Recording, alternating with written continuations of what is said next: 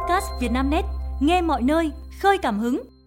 Mời quý độc giả theo dõi bản tin cuối ngày 1 tháng 3 của Vietnamnet, gồm những tin chính sau. Truy tìm hai đối tượng điều khiển xe máy đạp người phụ nữ trên đường Hà Nội. Tình tiết bất ngờ vụ kẻ ngáo đá cầm dao khống chế ba bé tại trường mầm non.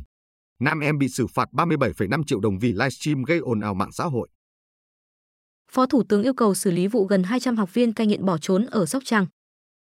Ngày 1 tháng 3, Văn phòng Chính phủ truyền đạt ý kiến của Phó Thủ tướng Trần Lưu Quang, Chủ tịch Ủy ban Quốc gia phòng chống S, ma túy, mại dâm về vụ việc học viên cai nghiện ma túy có dấu hiệu cố ý gây thương tích và bỏ trốn tại cơ sở cai nghiện ma túy tỉnh Sóc Trăng. Phó Thủ tướng yêu cầu Bộ Lao động Thương binh và Xã hội, Ủy ban nhân dân tỉnh Sóc Trăng thực hiện nghiêm ý kiến chỉ đạo của Phó Thủ tướng. Bộ Lao động Thương binh và Xã hội và tỉnh Sóc Trăng cần khẩn trương triển khai các giải pháp cần thiết và phù hợp theo chức năng, nhiệm vụ được giao, kịp thời khắc phục hậu quả, ổn định tình hình. Phó Thủ tướng yêu cầu làm rõ nguyên nhân xảy ra vụ việc, xử lý nghiêm các vi phạm theo đúng quy định của pháp luật, báo cáo Phó Thủ tướng trước ngày 10 tháng 3. EVN tiếp nhận nhà máy nhiệt điện 20 năm tuổi từ ông lớn nước ngoài. Dự án này bắt đầu vận hành thương mại từ ngày 1 tháng 3 năm 2004 và sau khi kết thúc thời hạn 20 năm vận hành an toàn, ổn định, vào lúc 0 giờ ngày 1 tháng 3 năm 2024, nhà máy đã được chuyển giao thành công cho Tập đoàn Điện lực Việt Nam. Ngày 1 tháng 3, Bộ Công Thương tổ chức lễ chuyển giao nhà máy điện BOT Phú Mỹ 3 cho Tập đoàn Điện lực Việt Nam khai thác và vận hành. Dự án nhà máy nhiệt điện Phú Mỹ 3 là dự án nguồn điện 100% vốn đầu tư nước ngoài theo phương thức đối tác công tư, hợp đồng xây dựng, kinh doanh, chuyển giao, đầu tiên được chính phủ Việt Nam giao cho các nhà đầu tư nước ngoài thực hiện sau khi mở cửa và hội nhập kinh tế quốc tế. Việc thực hiện thành công dự án đã thể hiện sự đúng đắn đường lối, chủ trương, chính sách của Đảng, nhà nước và chính phủ trong việc thu hút nguồn vốn đầu tư nước ngoài, đa dạng hóa phương thức đầu tư đối với những dự án kết cấu hạ tầng phục vụ phát triển kinh tế xã hội của đất nước. Căn cứ quy định của pháp luật, Bộ Công Thương phối hợp với các bên, Công ty Điện lực trách nhiệm hữu hạn BOT Phú Mỹ 3, Tập đoàn Điện lực Việt Nam đã triển khai và tổ chức ký kết biên bản bàn giao nhà máy điện Phú Mỹ 3. Sau khi tiếp nhận, chuyển ra nhà máy, Tập đoàn Điện lực Việt Nam sẽ tiếp tục khai thác, vận hành. Dự kiến hàng năm nhà máy sẽ đóng góp khoảng 4,6 tỷ kW cho hệ thống điện quốc gia. Truy tìm hai đối tượng điều khiển xe máy đạp người phụ nữ trên đường Hà Nội. Chiều ngày 1 tháng 3, Công an quận Long Biên, Hà Nội cho biết đơn vị đang vào cuộc làm rõ hành vi côn đồ của hai đối tượng nói trên. Đội cảnh sát giao thông số 5, phòng cảnh sát giao thông, Công an thành phố Hà Nội đang phối hợp với Công an quận Long Biên và các lực lượng chức năng trích xuất camera dọc tuyến đường di chuyển của các đối tượng để nhanh chóng làm rõ. Trước đó, sáng ngày 1 tháng 3, trên mạng xã hội xuất hiện đoạn clip ghi lại hành vi của hai người, xác định bước đầu thuộc lứa tuổi thanh thiếu niên, điều khiển xe máy quay, chưa rõ biển kiểm soát, di chuyển tại khu vực Vinhomes Long Biên, phường Sài Đồng, quận Long Biên, Hà Nội. Hai đối tượng này có hành vi bạo lực, đạp trực diện vào người phụ nữ đang tham gia giao thông cùng chiều, sau đó bỏ chạy. Người phụ nữ loạn choạng suýt ngã. Vụ việc chưa xảy ra tai nạn nghiêm trọng, nhưng hình ảnh trong clip đăng tải đã khiến người dân rất bức xúc.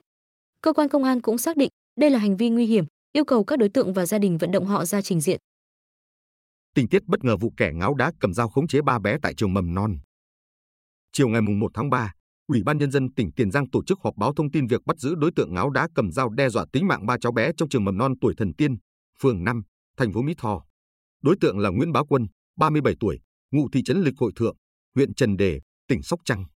Tại buổi họp báo, Đại tá Nguyễn Văn Lộc, Phó Giám đốc Công an tỉnh Tiền Giang cho biết, khoảng 7 giờ sáng cùng ngày, Công an phường 5, thành phố Mỹ Tho nhận tin báo về việc có đối tượng cầm dao vào trường mầm non tuổi thần tiên gây nguy hiểm cho giáo viên và các cháu bé. Ban giám đốc công an tỉnh đã chỉ đạo huy động các lực lượng cảnh sát cơ động, hình sự, quản lý hành chính về trật tự xã hội và công an thành phố Mỹ Tho đến hiện trường triển khai các biện pháp giải cứu ba cháu bé. Các lực lượng một mặt triển khai các biện pháp an toàn cho các cháu bé đang bị khống chế, đồng thời thuyết phục nhưng đối tượng không chấp hành và có hành vi manh động. Đến 8 giờ 30 phút cùng ngày, lực lượng công an đã khống chế thành công, bắt giữ đối tượng, đảm bảo an toàn tuyệt đối cho các cháu bé và những người xung quanh. Theo công an, Quân làm nghề tự do tại thành phố Hồ Chí Minh, anh ta có sử dụng ma túy tổng hợp nhưng không thường xuyên. Quân có quen và sống chung như vợ chồng với một người phụ nữ tại thành phố Mỹ Tho, cả hai có con chung là một bé trai 5 tuổi. Thời điểm xảy ra vụ việc, Quân không còn sống chung với người phụ nữ nói trên. Tối ngày 29 tháng 2, Quân sử dụng ma túy tổng hợp. Đối tượng khai nhận vào sáng ngày 1 tháng 3, do bị ảo giác cha, mẹ, vợ, con bị giết nên đã dẫn con đi trốn và gây ra vụ việc nói trên. Nam em bị xử phạt 37,5 triệu đồng vì livestream gây ồn ào mạng xã hội. Trao đổi với Vietnamnet, ông Nguyễn Ngọc Hồi, Phó Giám đốc Sở Thông tin và Truyền thông Thành phố Hồ Chí Minh cho biết Sở vừa có buổi làm việc với bà Nguyễn Thị Lệ Nam Em, tức Nam Em. Đại diện Sở Thông tin và Truyền thông Thành phố Hồ Chí Minh cho biết, Sở phối hợp cùng Phòng An ninh mạng và Phòng chống tội phạm sử dụng công nghệ cao, Công an thành phố Hồ Chí Minh làm việc với nam em về hoạt động cung cấp thông tin trên các tài khoản mạng xã hội của Hoa Khôi những ngày qua. Theo đại diện Sở, nam em liên tiếp tổ chức livestream trên các tài khoản mạng xã hội. Trong các buổi livestream, cô gợi lại chuyện tình cảm ồn ào thời quá khứ, không ngại tiết lộ góc khuất showbiz. Bên cạnh đó, nam em còn có phát ngôn nhắc đến một nhân vật lịch sử. Những nội dung phát ngôn của người đẹp đã gây ồn ào mạng xã hội và nhiều thông tin tiêu cực trong thời gian qua. Từ các hành vi trên, Sở Thông tin và Truyền thông quyết định xử phạt vi phạm hành chính đối với bà Nguyễn Thị Lệ Nam em về hành vi cung cấp thông tin gây hoang mang trong nhân dân và hành vi cung cấp thông tin xúc phạm danh nhân, anh hùng dân tộc mà chưa đến mức truy cứu trách nhiệm hình sự theo quy định tại Nghị định số 15 năm 2020 của Chính phủ quy định xử phạt vi phạm hành chính trong lĩnh vực bưu chính, viễn thông, tần số vô tuyến điện, công nghệ thông tin và giao dịch điện tử. Tổng số tiền xử phạt hành chính là 37,5 triệu đồng, văn bản nêu rõ. Huấn luyện viên Chu Xie gặp Văn Hậu, sắp chốt danh sách tuyển Việt Nam. Ngày 1 tháng 3, VFF và huấn luyện viên Philip Chusie có cuộc họp triển khai kế hoạch hoạt động của đội tuyển quốc gia và đội U23 trong năm 2024. Theo kế hoạch, đối với hai trận đấu gặp Indonesia trong kỳ FIFA giây tháng 3 tại vòng loại thứ hai World Cup 2026, dự kiến tuyển Việt Nam hội quân từ ngày 12 tháng 3 tại Hà Nội. Cùng thời điểm này, đội U23 cũng tập trung chuẩn bị cho hai trận giao hữu tại Tajikistan và hướng tới vòng chung kết U23 châu Á 2024. Có khoảng 60 cầu thủ của hai đội tuyển được triệu tập trong đợt tập trung này. Sau khi sàng lọc, huấn luyện viên Chusie chọn những gương mặt ưng ý nhất cho hai trận gặp Indonesia. Theo ông Philip Chusie, hai trận đấu với Indonesia rất khó khăn đối với tuyển Việt Nam. Ngoài việc đối diện sức ép của 8 vạn khán giả trên sân Bung Karno, tuyển Việt Nam còn gặp thách thức từ hơn 10 cầu thủ nhập tịch đang thi đấu tại châu Âu của Indonesia. Tuy nhiên, nhà cầm quân người Pháp vẫn đặt chọn niềm tin vào các học trò của mình ở tuyển Việt Nam. Dự kiến trong tuần tới huấn luyện viên Chusie công bố danh sách tuyển Việt Nam. Thời gian qua, ông Jussier phân công ekip trợ lý chia nhau dự khán V-League soi dò cầu thủ cho tuyển Việt Nam và U23 Việt Nam. Đặc biệt, ông Jussier trực tiếp sang Nhật Bản kiểm tra phong độ của công phượng và trực tiếp gặp gỡ nhóm cầu thủ đang điều trị chấn thương như Văn Hậu, Quế Ngọc Hải. Cán bộ công an bị người phụ nữ dùng dao chém vào đầu. Ngày 1 tháng 3, Công an tỉnh Quảng Ninh cho biết vừa ra quyết định khởi tố vụ án, bị can và áp dụng biện pháp tạm giam đối với Lê Thu Hồng Ngọc, sinh năm 1996, chú phường Hồng Hải, thành phố Hạ Long, về hành vi cố ý gây thương tích. Trước đó ngày 26 tháng 2, Công an tỉnh Quảng Ninh tiếp nhận từ Công an thành phố Hạ Long vụ việc Lê Thu Hồng Ngọc có hành vi dùng dao gây thương tích cho thượng úy Phạm Đức Hoàng, cán bộ công an phường Hồng Hải, thành phố Hạ Long. Căn cứ vào tài liệu điều tra xác định, do Ngọc có biểu hiện tâm lý bất bình thường từ lâu, nên bà T, E, M, H, sinh năm 1969, mẹ ruột của Ngọc, đề nghị Ủy ban nhân dân phường Hồng Hải đưa Ngọc đi chữa bệnh tại bệnh viện Bảo vệ sức khỏe tâm thần Quang Hành. Sau khi tiếp nhận đề nghị, Trung úy Nguyễn Trung Hiếu và Thượng úy Phạm Đức Hoàng được giao nhiệm vụ phối hợp cùng cán bộ Ủy ban nhân dân phường Hồng Hải đến gia đình động viên Ngọc đi chữa bệnh. Khi Trung úy Hiếu và Thượng úy Hoàng đến nhà gặp và tiếp xúc thì bất ngờ Ngọc lấy dao chém vào đầu Thượng úy Hoàng gây thương tích.